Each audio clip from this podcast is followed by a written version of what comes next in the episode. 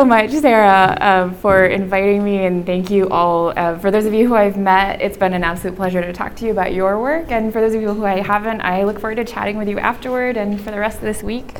Um, I know that they're probably not here, but thanks also to the rest of the staff for feeding me. I, I love snacking, and so having everything available 24 7 is really amazing gift.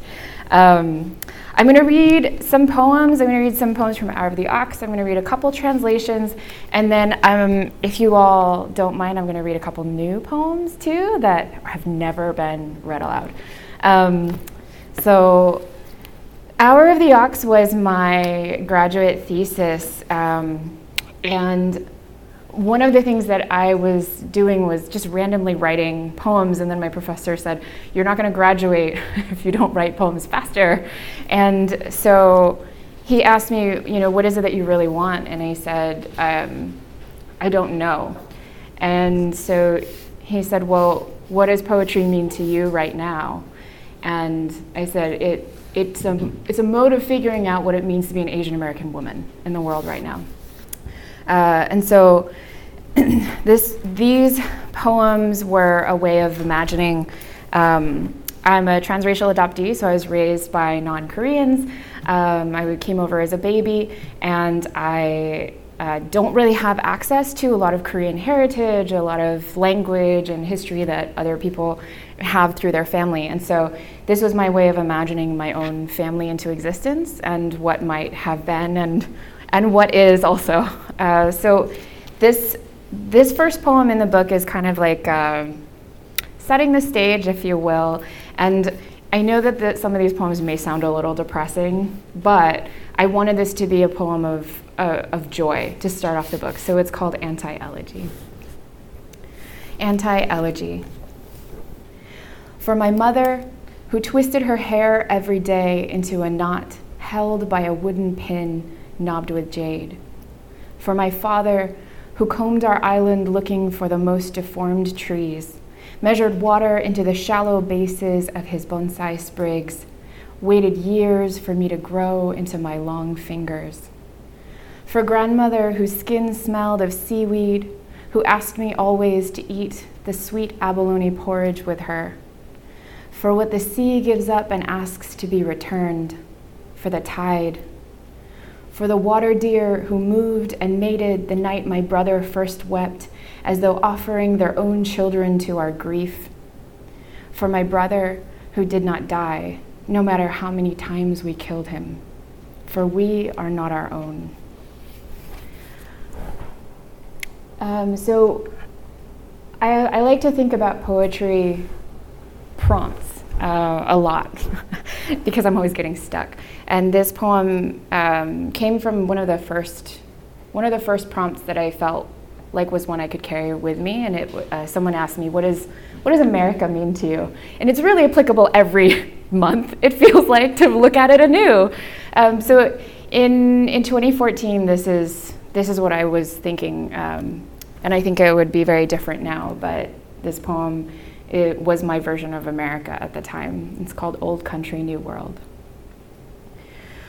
Although my sweaters were already rolled and tucked around stone cooking pots, packages of dried flat squid, and fish in a borrowed half centuried suitcase, Mama burned a bouquet of candles that last night, plucking pearls from the cold bowl of water to string on waxed red threads. I said, Americans do not barter. Everything costs exactly what it says. In silence, she clipped each loose end carefully, close to the knots, with large, ancient shears. Although I did not know it, Mama sewed pearls into my skin, each vertebra, each tooth and eyelash stitched in salt lace dew and the ash of incanted incense, strung with a thread of old blood. She said white is funerary back home. Red is for good luck, still unraveling in her hands and across her lap. Entire tapestries between us. Mama, don't miss me. I will eat enough. I said to the phone because I did and didn't, could still taste desire taut as the skin of an umbrella over its ribs. Here, darkness is pinned back like long black hair from the phosphorescence of this new city. Enormous apples, umbral faces, a thousand languages in the same breath. Even the air spins its own guttural songs in coral and gold, malachite green, and porcelain blue. Of all the colors oiled into the crow's feathers, only their throats are crimson. Once more, I roll my tongue over the old grain of longing, patient as an oyster with its seed. Um, so, this next poem is probably the oldest one in the book. Uh, it went through about 27 revisions. So, for those of you who are struggling with revision, uh, keep going. uh, so, this poem is called Vase of Ashes. In the streetlight where all the exiles congregate, my shadows walk below me in upturned collars, nodding their heads without recognition. And one is the lover I lost just by trying, and two are the vices I've never fought down. But I am still standing here at the window, because the light from this lamp is yours, and my light is the bite of ginger cognac in an empty apartment pinned with postcards from somewhere I couldn't be. I am looking for the dawn because in some other street, lit in some other city, you are Heracles, bracing your foot against a boulder, your back arched like an unstrung bow. You are falling into the sea. I place the corner of a postcard on my tongue to taste your name one more time. Uh, so, the central theme in this book is uh, sort of following a family uh, from the perspective of, of the daughter. Um, in Korea, there's a little island off the southern peninsula called Jeju Island, um, and some of you may have heard of it. Uh, they're known for actually being a, a matriarchal society and a very patriarchal uh, culture. Um, and some of it has to do with a lot of the history there, but um, they're most famous for their pearl divers, which are these women who can hold their breath for like three minutes at a time and free dive without any equipment. Uh, and they harvest abalone and octopi and all these other things. Um, and I had read an article in the New York Times that was featuring them and saying that uh, it's a dying art because a lot of the younger women are not going into the profession. So there's all these women who are like 60, 70, 80 years old, and they're kind of the last of this generation of pearl divers. Um, and in thinking about what it mean, meant to me to be a Korean American woman and not have access to heritage, I was thinking um, that sort of cutting off from an island to the mainland uh, felt very similar to my own sense of cut off across the ocean. And so um, this poem was imagining that I was one of them. Um, and the only thing that maybe you need to know, there's a couple Korean words in here, and Haenyeo is what they call the pearl divers, and Arirang is, is kind of like their Korea's national anthem. It's not their official anthem, it's kind of like their unofficial anthem, but every Korean would, would know this song. Uh, so this poem is called The Pearl Diver's Daughters. We are the pearl diver's daughters, skinning the ocean of her abalone scales, planting oyster seeds in each other's vertebrae. Our mothers carved veins into the sea with reinvented air, wrists scarred in rows and rings, octopi and coral, legs scissoring against the sun, the space between their thighs profound as trenches. Haenyeo we name them pearl divers whose songs build and blossom like barrel fires or anemones. They press our shoulders against the ribs of whale sharks, our palms on dotted black rays. We graze our fingers through damselfish schools, but our appetites are as insatiate as the sea is for land. We gnaw the shore, legs wound in seaweed, skin flayed by the tongues of clams, pulling, pushing. Arirang, our mothers say patriotically, and cities bloom from our spines, rooting us to cartographies, thumbing our eyes into sand locked jewels. We are the pearl diver's daughters.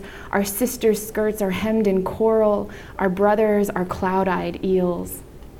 Arirang, we say, our futures pearled into every empty shell, our tongues pressed against the words until we become them. Uh, this poem uh, was made from YouTube. Uh, so if you are looking for inspiration, I highly recommend going down the rabbit hole of YouTube. Um, I, I, was looking, I was looking at all the different creatures that are indigenous to, to Jeju Island, and, and um, one of them is the, the sea urchin, which is a huge part of, the, of their culture, their, their, their food.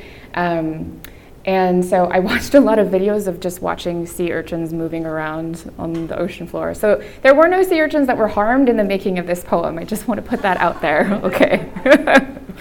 it's called The Sea Urchin. Um, grandmother kept a diver's knife strapped to her thigh. Daily, before the night could fray into dawn, she dived half a mile from shore, inhaling three minutes of air at a time. All morning she pried abalone and sea urchins from slick rock. Once, when she returned, I counted the stiff lines around her mouth, which never seemed to open but could swallow entire tides. On my birthday, she brought me a ball of spines in a bucket, lifted its bit of ocean into my cupped hands. The creature's round mouth explored the cracks of my palm, tasting the salt on my skin, recoiling. An offering like the pincushions I often brought my mother, every needle threaded with a different color. Grandmother boiled garlic, soybeans, salt into broth, ladled the seaweed soup into a white bowl. She turned the urchin and broke it open, scooped out the ochre roe with a spoon, dropped it in among the kelp. How it sank like a sun into the murk and dissolved. I spooned mouthfuls at a time as she harvested the rest of the body's cavern, a move as practiced as mending her thick black diving skins and nets. Her fingers were steady against the spines. What I remember is not the sweetness or the slickness, but the heat rising from the broth, a mouth wide enough to swallow the needles and flesh of the sea. Uh, another thread in this book is uh, there's a a brother uh, who keeps returning in the poems, and in each poem he returns as a different a different form of a ghost, um, and so this poem was inspired by um, when when Japan had the nuclear melt nuclear reactor meltdown several years ago. Um, they called for volunteers to plant fields of sunflowers because sunflowers are uh, able to draw the toxins out of water and soil and purify and kind of reset the land. And so they were putting all of these sunflowers, there's all these stunning fields um, of bright yellow, gorgeous flowers, but not thinking about, you know, people, tourists would, would look at the pictures and be like, how gorgeous, but really thinking about the history of, of that particular moment. Um, and also, the sunflower is, in fact, the most functional flower because it is not only beautiful, but you can eat it, and you only need one and that's you know a bouquet because they're so big. Um, so this poem is a kind of combination of many things coming together. Uh, so this poem is called "Brother Returns as Sunflower." As a stranger, you glanced over my shoulder on the train.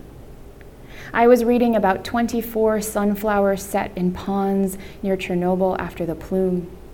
Attention to the sky, roots hungry for earth, inhaling blight and metal into themselves, any two blossoms touching only once. They had no mouths for each other, no hands, only faces with one dark eye dimming even as the water clarified. Like the fading smell of dry rain in soil, your hair, what we meant to say and will not remember, what we should have done in the husk of this life.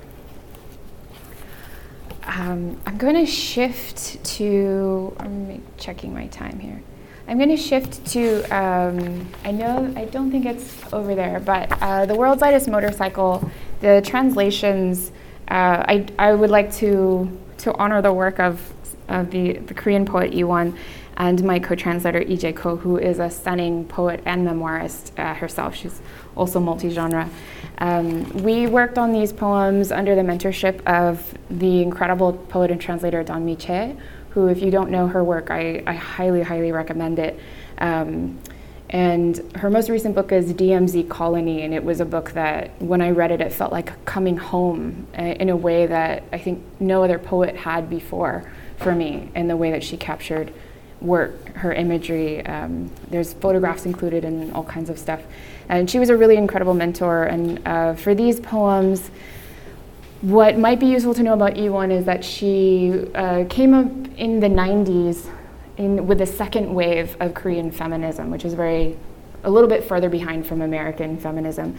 And um, she is known for bringing in Buddhist tradition into contemporary technological landscapes. Uh, and so her, her poetry is very different from mine, and uh, it, it's kind of broken open a lot of things for me, just craft wise. So I wanted to share some of her work with you because it's this is de- these are definitely poems that I carry with me a lot. Um, one of her favorites to read, actually, which I would like to start with, is called Dark, Dark and Bulging TV and Me. Um, one, a TV from 1990 and my body made in 1968 are inside a darkness. A camel and time were left in a desert. Moonlight vaguely tainted the TV from 1990, and my body from 1968 is dark and bulging. In 1968, I crouch. I peer like a ghost into the 1990 TV. Two. The TV from 1990 and my body from 1968. Products with the year they were made. Products with serial numbers. Products that scald. Bulky products Somehow the TV in my body won't turn off. The TV broadcasts me to my body. TV dumped at the Nanji Island landfill. Water inside the dark, bulging TV. Body underwater.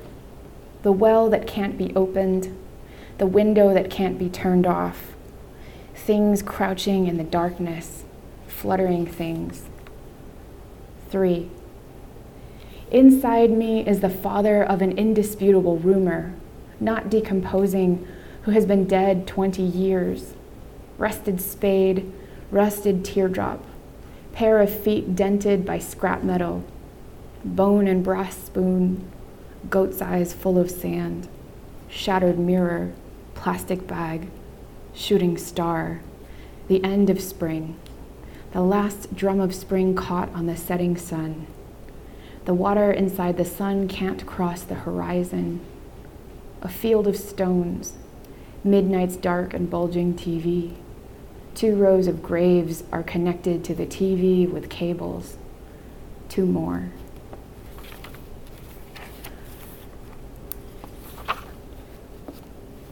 Self portrait.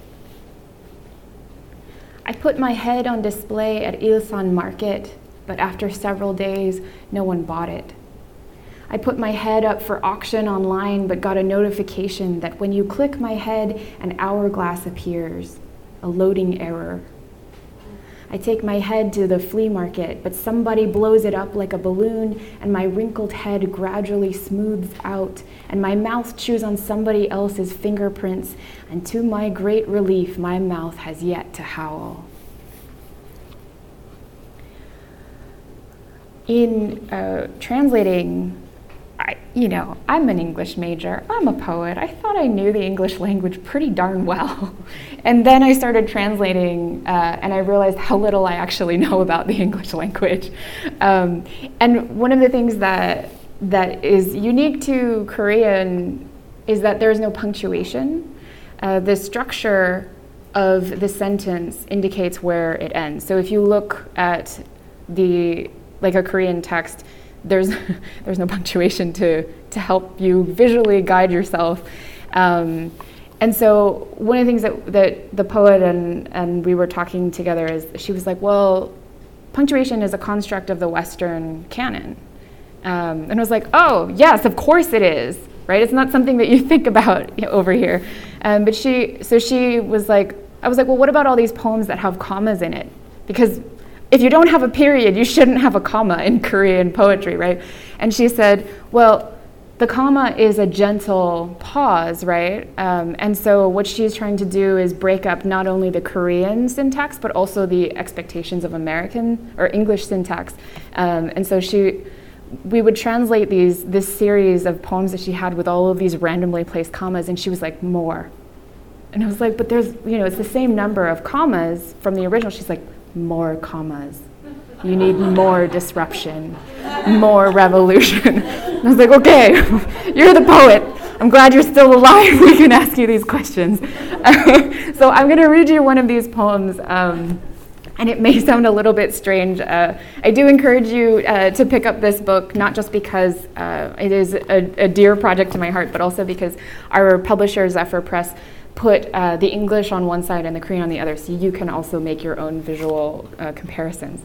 But this is one of my favorite poems uh, in terms of translation process and also in terms of just conversations that surrounded it. And it's called Cholkuk Cholkuk, which is tick, tick, tick, tick.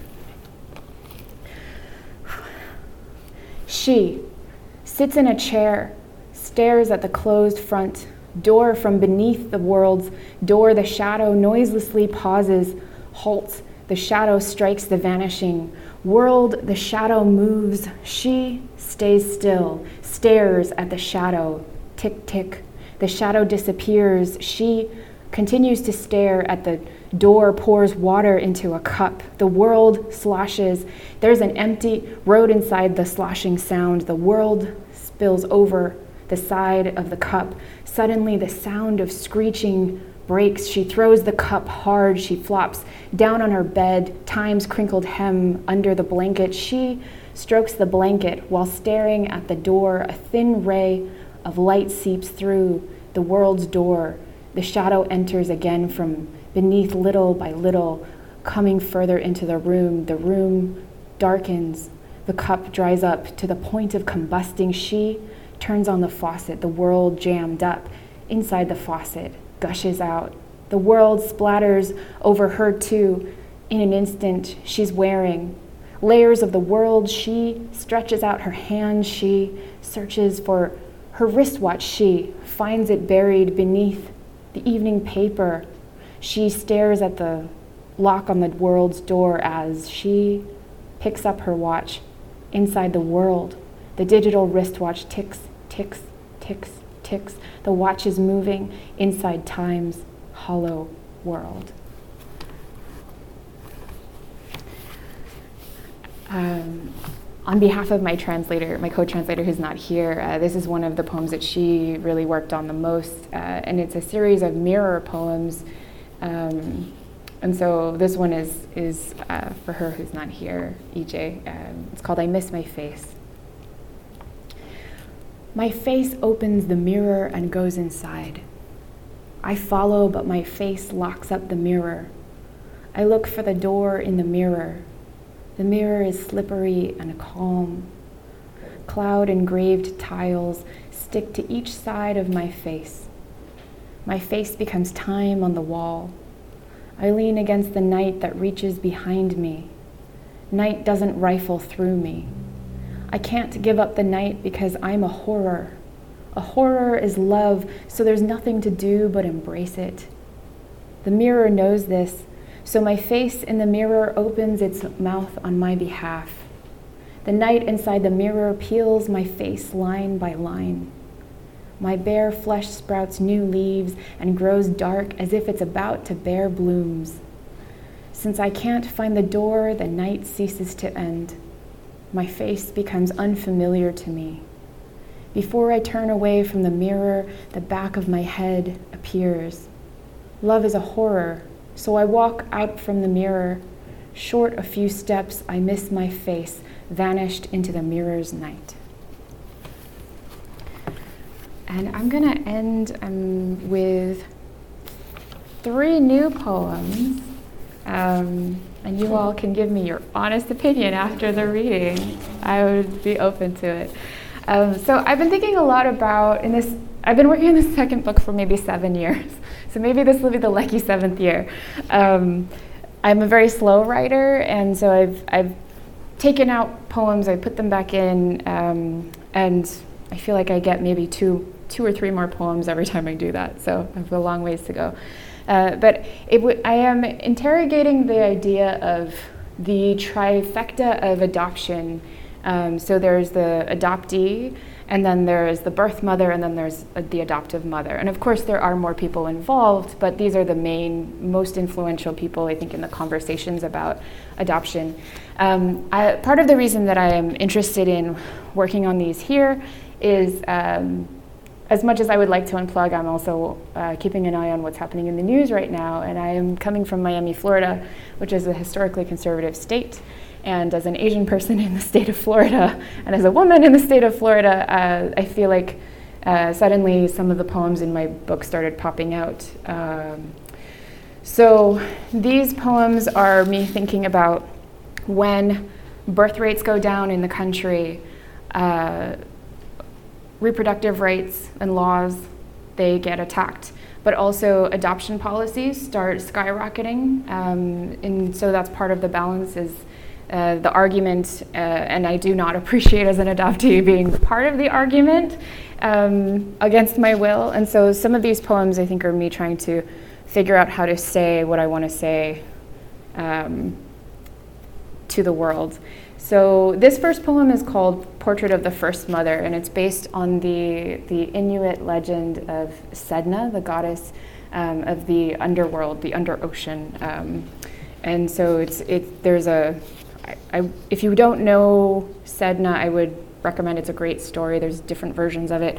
Um, but I am looking specifically at uh, different characters uh, in mythology and, and history and kind of creating portraits of them from my perspective. So this poem is called Portrait of the First Mother.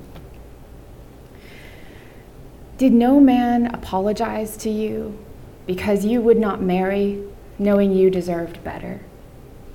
Did the seabirds apologize for their falseness?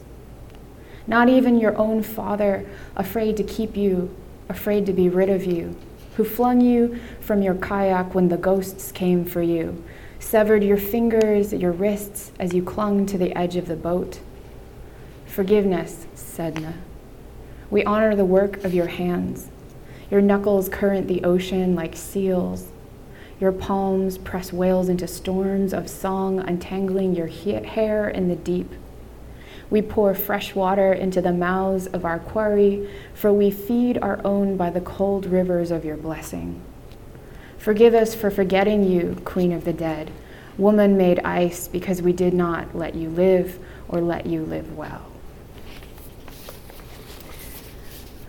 Um, I'm also in this new book very interested in the collective mob voice, which I think it might be a product of Twitter um, and living in the era of technology and anonymity. Uh, so this poem is one of the we voices that I'm thinking of. There, there are not many models for me, I think, where the we is separate from the I in speaking in poetry. Um, and so it's, it's all an experiment. So this poem is called On Division. On Division.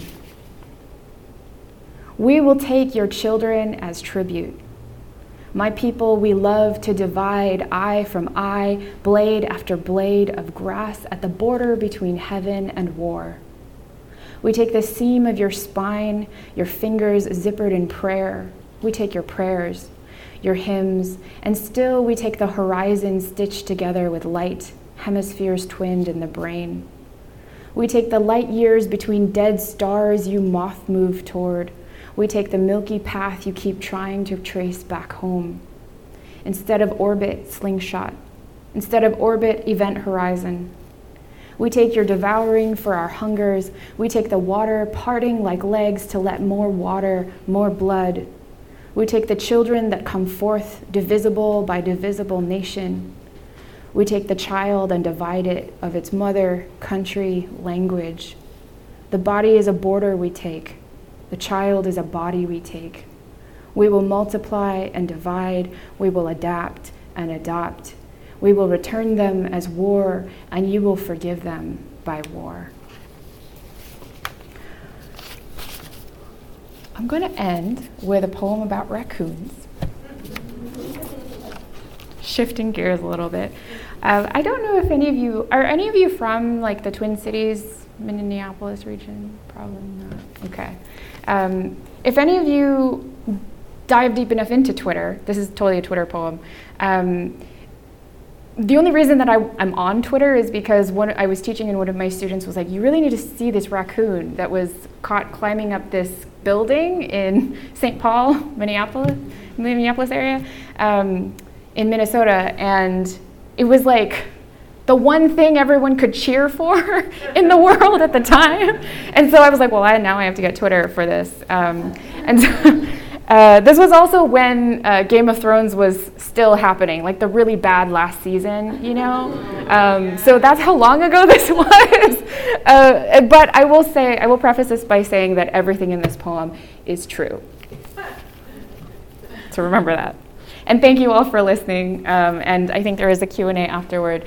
Uh, so I'm happy to answer any questions you may have. Uh, so this poem is called Even America's Dearest Underdog. I start class asking about everyone's weekend. And one girl says she's obsessed with this raccoon, but I have no idea what she's talking about. So together, the whole class directs me into the Twitterverse for clips and snaps, and lo and behold, a raccoon is shimmying up a concrete building, arms and legs splayed to find impossible claw holds between the 12th and 13th floor windows, while all of St. Paul, then the country, then our classroom is cheering her on as she presses her whole body against the glass on 23rd for any kind of reprieve. And only now do experts start asking what would possess a raccoon to climb to such concrete heights? And the Twitterverse can't help responding because we all need a win, like Jon Snow scaling the wall, which is a metaphor for his loyalty to the red-headed lover and her wildling people, even though some of them are trying to cut him loose. And I am about to comment to my students that maybe this raccoon is working towards something just as noble. But then I think of the glass wall that the 45th is trying to build, and I remember remember, too, that just last week these same students told me that racism is black and white and clear and doesn't exist for bodies like theirs and bodies like mine and every unnoticeable fade in between. And now the authorities are picking up the raccoon from the roof and putting her in a cat carrier from the animal trap and carting her off to no one knows where. And all I can hear is the newscaster saying, Don't worry, we got her. We caught her when she made it to the top. Thank you.